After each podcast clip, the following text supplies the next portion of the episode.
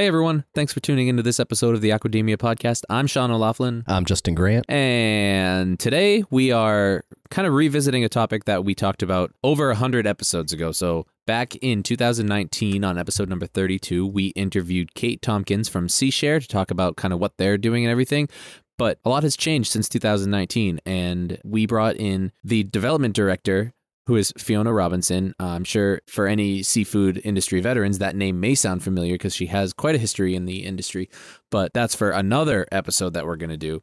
But in this episode, Fiona came on to talk about SeaShare, what they do, and what what you know what has changed uh, since the pandemic hit, and kind of what is in the future for SeaShare. And it's a really great initiative that they're doing. They've been around for a long time, and they're just doing really really good things in feeding people that need food. So it's a really great conversation. But before we get into it, I want to remind everybody, as I always do, to please make sure that you're subscribed to Aquademia wherever you listen to podcasts. So every time a new episode comes out, it'll be automatically downloaded right onto your device without you having to do anything. And follow us on Twitter at Aquademia Pod. If you want to contact us, whether you want to be a guest, you have suggestions for topics, or you want to be a sponsor, go to globalseafood.org slash podcast. That's right. And we would really appreciate it if you could take two minutes and on whichever platform you listen to podcasts on, if you are able to leave a rating and review, we really would appreciate that. It really helps us out a lot. And we want to say thank you to everybody that has already done that. So if that's all we got, enjoy this conversation we had with Fiona, and we will talk to you at the end. Welcome to the Aquademia podcast. Our diet is hurting the environment in myriad ways. I mean, we desperately need to eat more seafood. This is a pioneering industry with a whole lot of people who have really good ideas and a lot of experience and are unafraid. Aquademia is your go to podcast for a fresh take on all things seafood. So we're sitting down today with Fiona Robinson, who is the director or development director at SeaShare. How's it going, Fiona? Thanks for joining us. Good, thanks. It's great to be here. It's going to be hard for me to. I don't. Do you usually go by Fiona? I do. Yeah. Fa- family members call me Fee, but yeah. yeah. I was going to say my daughter's name is Fiona, and I always I always call her Fee. So it's going to okay. be hard for me to to resist that. So if I accidentally slip and call you Fee, don't please don't take it personally. It's like you're part of the family. it's, there we go. it's go. all good. Perfect. We really appreciate Fiona joining us today because we are going to revisit something that we talked about a couple years ago. So in 2019, we sat down with Kate Tompkins from SeaShare, and that was over. We've done over 100 episodes since then. That was episode number 32. So there's a lot that's happened, but if you want to go back and check that out, we will link to it in the show notes. Episode 32. It's called Feeding the People with Kate Tompkins of SeaShare. So we're going to talk about updates with what SeaShare has done since then and what you're doing now and, and some of your current projects. But before we do that, let's talk about you. What's your story? You know, how did you get into the SeaShare world? So I previously was actually on the board of SeaShare for eight years before I joined them full time in um, 2020. Um, and I, previous to that, had been working at United Way of York County here in southern Maine and prior to that, I had been covering the seafood industry for almost 20 years, uh, working at Diversified Business Communications. And I was the mm-hmm. editor um, and associate publisher of Seafood Business Magazine and all the various offshoots of different media that went along with that. So lots of seafood industry experience in terms of covering it from you know nuts to bolts from sea to plate, if you want to call it. Um, there you go. So that worked worked worked well in term, terms of when I was still at um, Seafood Business. I joined the board at SeaShare um, with the motivation of you know trying to connect more people with SeaShare and get the um, the show people the need, show people in the seafood industry the need, because that that is our mission is to it's not just to feed people. We're connecting the seafood industry with food banks and trying to facilitate facilitate donations. Um, so I was on the board for eight years, and then um, lo and behold, uh, my predecessor had a career change, um, and during you know the pandemic had just started. Well, we were a few months into it um, when she left, and it seemed like the right time, the right thing at the right time. You know, everything happens for a reason, they say. Um, yep. And uh, I Kate left on a Friday, and I started talking to Jim, and it just seemed like the perfect fit. I had been in doing development and marketing in the nonprofit world for five years at that time, and really I really did miss my friends in the seafood industry. I, I will say that um, after being kind of in the industry, covering the industry, but, but really being in the industry for almost 20 years, um, there was that kind of nagging part of me was the missing missing all those friendships that I had you know cultivated throughout that that time. So it was a natural progression in terms of, oh, Jim didn't have to train me. I knew everything about the seafood. Well, most things about the seafood industry, um, more than I would care to share probably on this podcast. Um, and it worked really well. You know, I, you know, did I covered the seafood industry at Seafood Business, um, hired and, and trained Jamie um, and Steve, and um, it's you know there's that professional side of me, but my husband is also a seafood buyer too, so it's kind of all in the family. It's you know we used to say you try and keep seafood. Um, he, we'd both walk in the door after work and say, "Okay, no talking about seafood because we just can't handle it anymore." um, but it's been great to be able to kind of cultivate, use those connections to, that I cultivated for so many years, um, and bring them to Seashare now in terms of trying, still trying to make that connection of there are hungry people out there, you know, 42 million food insecure people in America that uh, rarely see seafood. Um, so, in terms of the change between 2019 and now, obviously the world is drastic, drastically different in terms of right. um, hunger and food insecurity.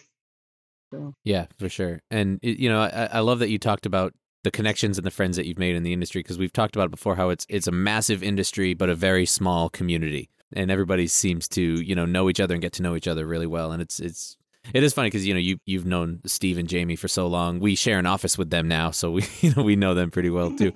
Um, yeah. And it's just it is yeah. such a small community, and I, I, didn't get a chance to meet you until we were in Boston this year. So right. uh, yeah. I think I don't I mean I don't think I've met I'd met you previously, but um, you know we're so. we're all continuing to grow our networks as well too. So yeah, Boston, which so, I've been re- referring to as the Hug Fest because there was that yeah. first awkward moment of like, I know these people and I probably know their names, but they would just reach out and hug me, and I'm like, yeah, we're going right in for the hugs. yeah, and, and you also later, have that part that of your brain that's like, yeah, would kick in, and I'm like, oh right, okay, I know you. and the, and this year there was also that part of your brain that's like, um, I'm not sure if I'm comfortable touching other people yet or not. You know, am I there yet? and you kind of don't have a choice. or you forget and don't realize if other people are like, oh, you know, well, I, I guess if we were there, I would say like two percent of the thousands of people that were there were even wearing masks. So I think everyone was just wanted some normalcy. So I was the same yeah. way. I was like handshakes. I was like, uh, yeah. uh I should have maybe asked first. yeah. And I yeah, did get sick there. I didn't get COVID, but I got something. So, uh, like, yikes. Yeah, I would have to say that was the first trade show that I had attended. Well, the seafood in the seafood industry, that is, where I wasn't. No one knew. Well, people remembered who I was, but I wasn't working for a media company at all. Mm-hmm. Um, so the conversations were a lot um, more genuine, I would say. Yeah, you right. Know, you better not be writing about this. Had, I, I, wasn't not writing about anything. Yeah, um, but yeah, still, it's hard record. to. Um, and no one knew. You know, yeah, my face hasn't been in the industry for a long time, so um, I I caught some eyes of people who are like, "Who is she?" And I'm like, "Yep, here I am." I'm back. Um, but there wasn't anyone grabbing me and, and trying to get a story in it. So the, the tables have turned, you know, and it's difficult to attend a, a seafood show or any show and be a buyer, but you're asking for something for almost free. Um, mm-hmm. So yeah. it's really about for us. It's really about cultivating um, relationships with folks who have been generous supporters of ours for you know the 28 years that Seashare has been around. Um, and our network is growing. You know, we've added, um, you know, we obviously started in the Pacific Northwest. We're based in Bainbridge Island, um, off of Seattle, and largely used to have most of our donations from companies um, on the West Coast, Pacific Northwest, Alaska, and uh, Washington. And now, it, you know, the goal is trying to expand. So we added uh, Channel mm-hmm. Seafood. Uh, was I think their first big donation actually was the first quarter of the pandemic um, was when everyone was in lockdown and there was no there was all this food service product that couldn't had no market. It was just sitting there right, and had yeah. to be moved somewhere. That was a weird time. So it was a really weird time. But thankfully for us, um, we had almost a million dollars in COVID emergency funding, um, and the product from Channel and others were sitting there. Um, so we were able to. It was Channel and Highliner, and tried it in a few others, but I think the big thing on the East Coast was Highliner and Channel, and Mhm. Channel was a new Yeah. partner at the time. So um, we were able to funnel you know millions of pounds of product um, that was destined for the food service industry and put it into food banks instead. So it just goes back to that, like forging partnerships and forging meeting people at shows or wherever that are are new partners um, and trying to explain to them about SeaShare and kind of what our concept is. A lot of people still kind of shake their head because they don't necessarily understand it. Where other commodity groups have, you know, like poultry and meat, they've got Cargill, they've got Perdue, they've got, you know, big massive companies who hmm are, you know, they've a certain percentage of their production line is destined for food banks. That's just the way it is. Seafood industry is so fractured, um, and trying to get companies to understand that we will work with them in any way, shape, manner, or, or form, whether it's a strict cash donation and having us buy product, or whether it's them donating product. They don't necessarily. They're not really. They're not geared up in terms of like realizing what a food bank needs. Um, and so that's still part of our mission is trying to, to get companies to understand is that, yeah, we can take product. We love free donations, 100% free, but we will also take product. Um, and that's part of my job as a fundraiser is is getting money so that we can pay for processing when we need it. We have a you know generous partners who deal with um, transportation and logistics. I mean, we're a weird nonprofit in, in that you almost look at us as a um, seafood distribution and logistics company, but we're a nonprofit, so we can take we could take product from one company and and pay for additional processing because a food bank, you know, we deal with Feeding America food banks, and there's over 200 of them across the U.S., but they have to be HACCP certified to receive seafood. So Okay. it's just like being a retailer for them, but they can't take product and slack it out and, re- and portion it. So that all has to be done on the back end um, by one of our generous partners. So we might have to pay for processing to get um, product into a food bank, um, and that's where kind of the logistics and you know the industry know- knowledge of what's going on and what seasons are happening. Um, and that's you know Jim Harmon is our executive director and has been in the seafood industry for over 30 years. So So, so let's back up a little 20 bit. Sure. Let's back up a little bit because you did say that it, it you know, I- explaining and kind of teaching the industry what SeaShare does and what their role is and what they do and who they are and everything. That's one of the challenges. So let's do that because there may be people, I'm sure there's plenty of people here, you know, our audience has grown probably at least tenfold since we released that episode. So I'm sure there's a lot of people that have not heard the previous episode about SeaShare with that we did with Kate. So let's back up and could you just explain to our audience what SeaShare is and what you do before we get into kind of the nitty gritty? So okay, sure. So we're um 28 year old nonprofit. Originally started in the Alaska seafood industry by Tuck Donnelly. He was our founder, um, and it was actually founded as Northwest Food Strategies. And he was um, a fisheries observer, and so the original product was actually bycatch. And so we started a program, you know, Tuck did, um, that allowed us to take the bycatch instead of throwing it back over the um, the rails we can actually take that product and put it into food banks. So it started as this niche, um, kind of the niche industry up in the Pacific Northwest, and gradually grew. So that's a very, very small percentage of what we're actually distributing now. Um, so now we're taking, you know, top tier product and getting it into food, feeding America food banks across the United States. Um, last year we distributed uh, 1.6 million pounds of seafood. Um, the previous year we distributed 2 million. I think on the average year, you know, pre pre pandemic, it would be around 1 million. So Mhm. last year we were able to, you know, in 2020 and 21, we were able to double um, the amount of product that we're getting out to, to feeding America food banks.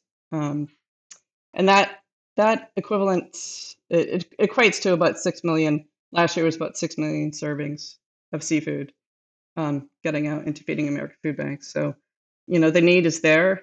You know, it's seafood is really hard to come by in feeding American food banks and any food bank. Um, I think the one of the stats that um, I recently saw from Feeding America was that you know they're only about a third of, of food banks nationwide actually have a nutrition program, and that's based on research that was back in 2018.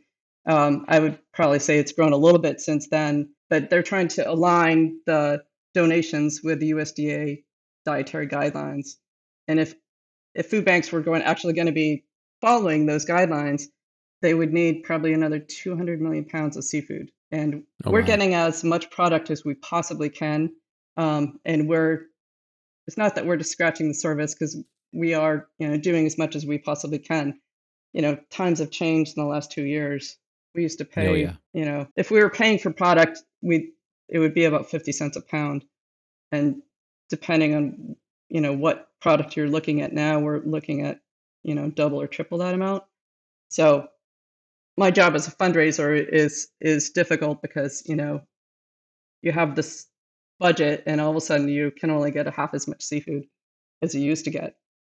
So the need is there. I mean, just trying to get people to understand that here we are in the seafood industry and it's not that we take it for granted, but I think looking at the other side of the of the picture and realizing how much need there is sorry, I'm sort of going up on a tangent, but no, no. Um, so, so our true mission is to connect the seafood industry um, with donating product to food banks. That's our sole mission. Now, why is there such a shortage of seafood at food banks? Is that because, like you said, the other proteins already have an established program and like relationship with them, or is it because seafood spoils faster, or what is you know what is kind of the main reason that there's such a shortage when it comes to seafood as opposed to other proteins? I would say cost. I mean, the barrier of a food bank, you know, it's a growing trend but there's only a few of them uh, of food banks that have clean rooms. I mean, they don't, they're not set up to accept a product like a, a they can't accept whole fish and then mm-hmm. portion it out. That's just not right. the way food banks operate. Um, I actually volunteer at a food bank here in Kennebunk, and I see it all the time. I mean, they rarely get fish. Um, and they're just not set up for it. They're not HACCP certified. Um, so so there's a growing, you know, need for clean rooms and food banks, but how much space do they have to allocate to that? And it's got to be HACCP certified. They've got to select a product and portion it out. So that's where we come in is trying to partner with seafood processors and get product in what's typically a uh, it's got to be a, like a four pound pack so that it can feed a family of four um, that's not necessarily what seafood processors are geared up to, but yep. growing these partnerships partnerships through the year, we've been able to get processors who will do that for us. Um, yeah, and I think some of our big partners, you know, would be Trident, Channel Fish, uh, OBI Seafoods, Highliner, American Seafoods.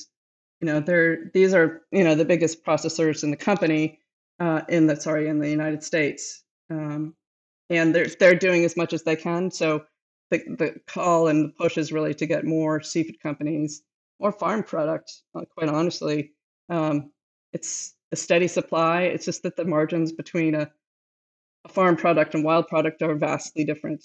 You know, I'm, mm-hmm. I'm trying to have those conversations now with with um, farm fish producers in terms of trying to get more product in. I know there are individual companies who you know have philanthropic programs and they're getting product into their local food banks, which is great, and we love that. Um, on our side, it's really trying to kind of pave those relations now to try and get more farm product into food banks.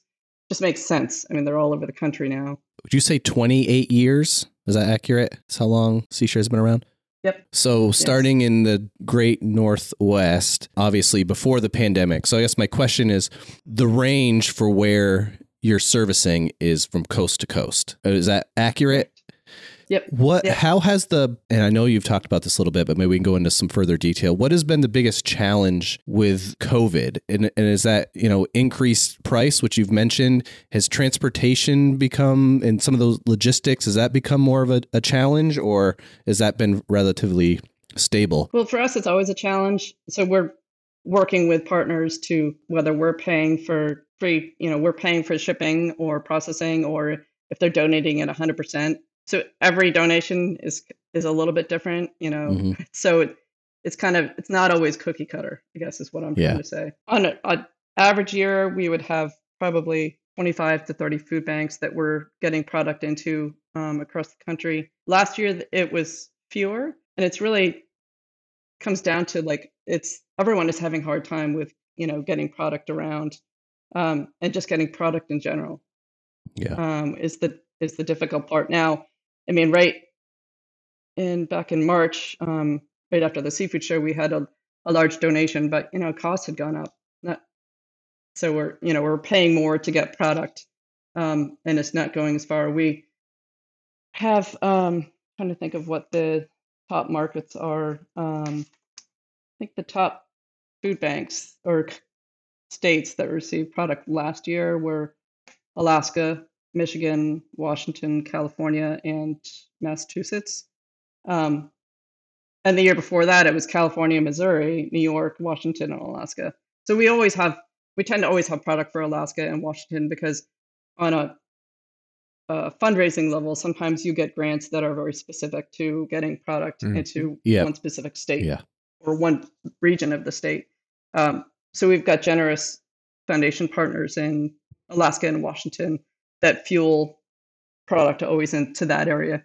So, you know, one of our challenges, yeah, getting into more states. I would imagine those logistics are much easier to figure out in states like Alaska or maybe not Alaska, but uh, um, Washington or even Massachusetts, places where on, they're on the ocean and there's there's seafood. There's more seafood produced in those states as uh, than somewhere maybe in like the Midwest where those logistics might be a little more difficult to get product that is coming, especially like wild caught product coming from the coast inward. or the food banks too. Like they may not be set up for that if they're far enough away from that seafood supply. Yeah, for yeah. sure. I mean, we've broken into a few markets that we hadn't gotten into before, food banks. Um, I think Nevada was the first one. Like we hadn't ever gotten into in Nevada, food banks in Nevada before. Um, so there have been a few kind of new things that because of COVID, um, we were able to get into certain markets um, that we hadn't gotten into before.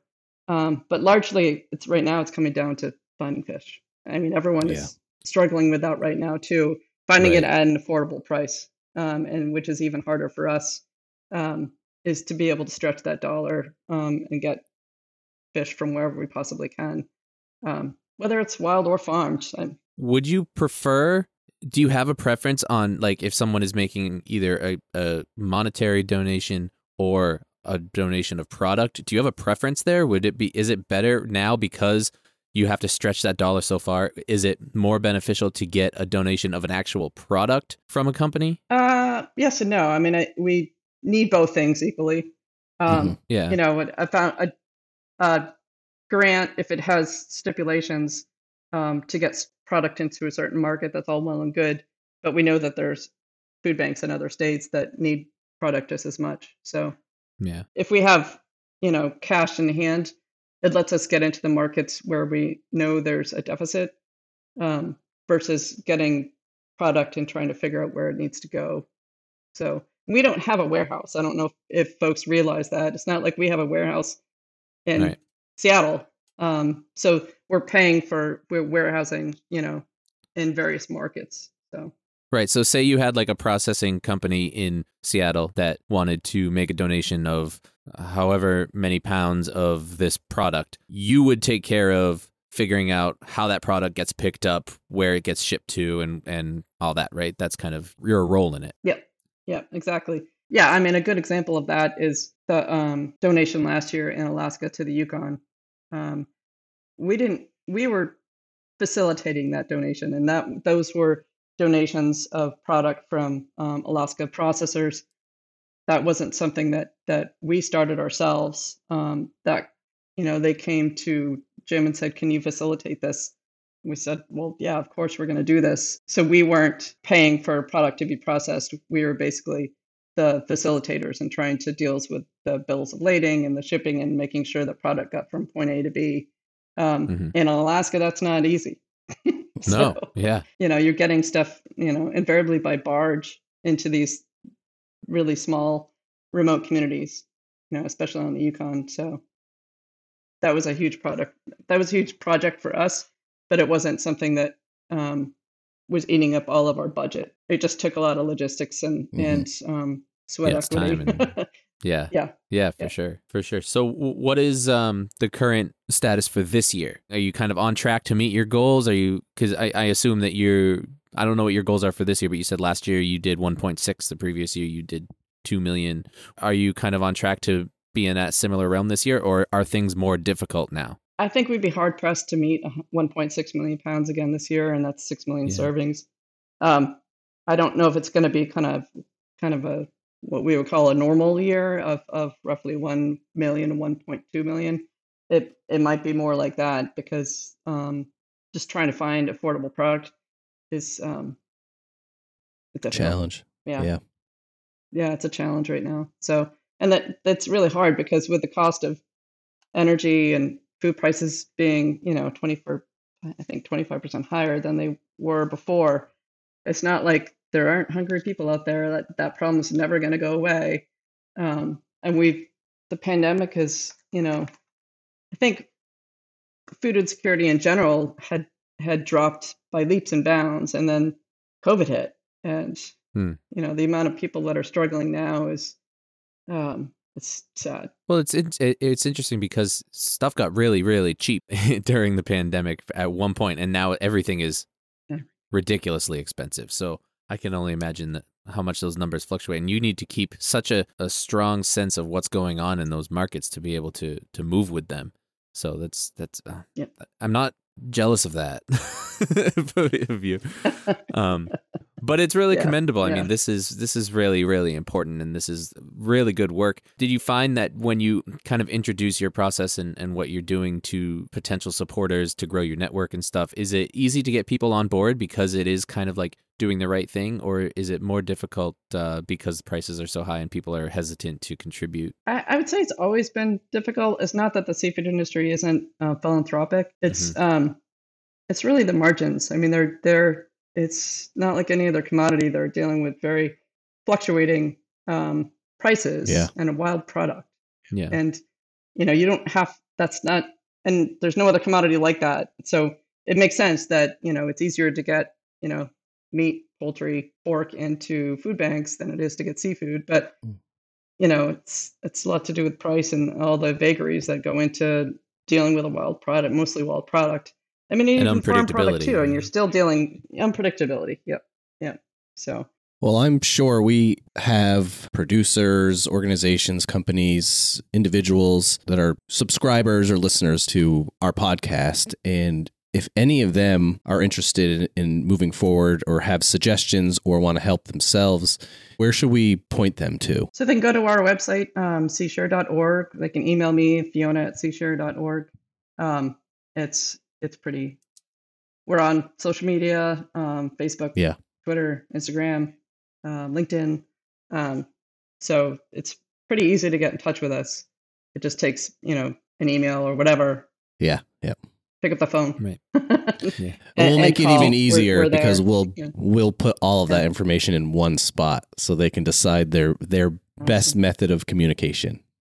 Yep, yep, yeah. We have been running a, a social media engagement um, program for the last couple of months, just trying to get um, more eyeballs on Seashare and what we do, kind of Mhm. outside of our industry. Um, so that's that's been interesting, and, and it's heartwarming to see people reach out. It's, it's still disheartening to see. Um, one of our challenges with that has been vegan activists. Oh, Um, God, I know some of your past episodes have talked about documentaries and Seaspiracy, and that's kind of I listened to those interviews with um, Ian Roberts and a few others, and um, I, I just got to laugh because we're living and breathing that that whole problem now, just trying to run social media engagement programs and and having and being attacked by vegan activists. It's not it's pretty something that- industry I mean, wide, and yeah. it can get really nasty. so it's a that's oh a yeah, fascinating. yeah. I mean, I, I some of I, As, I, I um, won't get into specifics, but after that episode came out, some of the stuff that was said, even personally about myself, Justin and Maddie, was nasty and vulgar and just it's crazy. These people, man. It is crazy, and I, I thought I was foolish enough to think that it wouldn't happen. We're Seashare. We're trying to feed hungry people. How, how Yeah. what's wrong with this? You know, how could people have a problem with this? Oh, oh yeah, there are people out there.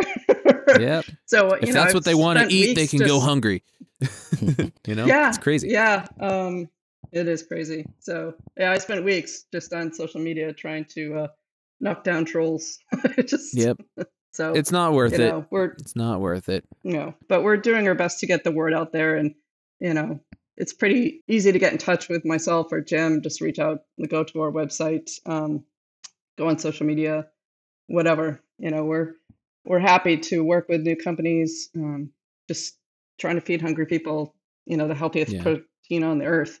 You Mhm. know, and um, we're I've been personally in, involved with the Seafood Nutrition Partnership, um, Seafood Mhm. Eat Seafood America. Yeah. Um, for the last well since it launched. Um, so I'm re- eagerly waiting to see you know what happens with the potential marketing campaign. That's you know personally having covered the industry for almost 20 years and, and now looking at the need that's out there. You know that Jim always says a rising tide lifts all boats, and that he's right.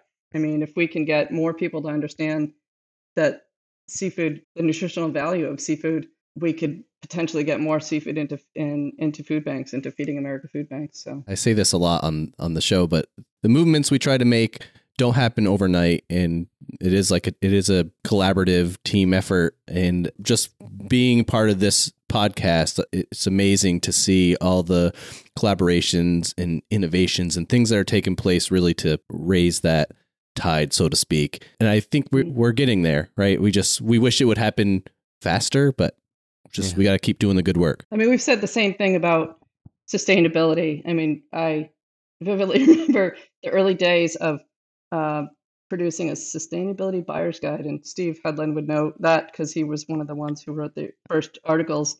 And this was back in I think 2006, 2008. And look how much sustainability. At the time, we're you know, you know, we publish these things, and then we kind of sit back and go, "Is this really going to take it? You know, is this really going to take off in the seafood Yeah. industry and and half of me is just going shaking my head going nope it's not going to happen and then here we are how many years later and it's it's part of the industry and and uh if you if you're not if it's not on your radar screen then you won't be around for long. Um so i, I Yeah. gotta hope that the same thing will happen in terms of uh, awareness of feeding you know average american seafood and getting them to eat two to three you know servings of seafood a week so That that well, is a and challenge. especially food banks. You know, we're dealing with food insecure people who their challenge shouldn't be what you know feeding their family a nutritious meal. Their challenge is is you know finding jobs and a steady source of income, and they can't Mhm. do that if they're eating cheese puffs and food that's not nutritious. Yeah. That Mm. shouldn't be All the stuff know, that my it kids shouldn't be an eat. argument in America now. You know, Yeah. yeah, all yeah, my kids eat too too, but you know, if we can feed them a nutritious meal of seafood that is full of nutrients that you know boost their immunity, especially during a pandemic, it's a no-brainer Uh-huh. for me. You know, it should Absolutely. sustainability is a no-brainer now. Uh, You know, feeding hungry people should be a no-brainer for people as well. I'm curious. You ever get pushback from any of the food banks that you that you would like to work with because seafood is kind of a difficult product to use, or are they always No. kind of pretty accepting? Yeah, I would imagine that they take Yeah, take I what they can get. Right, they're more than more than uh, happy to accept anything that's coming their way. I'm sure. yeah, I think personally working with you know volunteering here in, in Maine at food banks and and now professionally on the SeaShare end of things, you know, see, food banks aren't discerning. They'll take what they can get as long as it hasn't been expired. I mean, part of the donation program, we'll deal with you know dents and discards. Some you know bigger processing companies have you know allocated product because they they it comes back because it's been it has been discarded because they can't sell it but that Hmm. that's perfectly good product and we, we you know shout out to companies who are dealing with that as well we will move that product yeah go ahead justin Yeah, I was just gonna. add- I was gonna add just what we talked about the last sixty seconds when we were talking about you know that collaboration piece. We talked about sustainability, but also education and supply. Right. So as a consumer, if you're or um, if you're looking for food at a at a food bank, for example, right, it's that. Okay, well, see, how do we educate people on the value of seafood so that they're making that conscious choice because of the two to three servings a week? but also they have to have that availability. So it's there's all these pieces that are working together for this to be successful. And there's a lot of people focusing on those certain areas and and you know again I'm probably just repeating myself from what I said a few minutes ago but really it's just that that combined effort that hopefully will continue to move us forward. Mm-hmm. Yeah. Right. So I mean, I looking forward, uh, I was I don't know if you wanted to continue that that thought. I was going to look into what's coming for SeaShare in the future, but if you had something else you wanted to say, No, there's a bit of a lag. That's what's why we keep talking over each other. Sorry. Um, what's coming? Well, obviously we need more fish. Uh, what's coming up soon is, um, well, I'm attending the Food Waste Solutions Summit in May in Minneapolis. So that's been a movement that we've, you know, been monitoring and have been a part of, and that started by um, ReFED back in 2015. So this will be the first time since you know COVID hit that that summit will be back in person. Um, And our executive director Jim Harmon spoke at one of their um, summits pre-COVID, and um, so it'll be it'd be nice to get back kind of to another in-person event.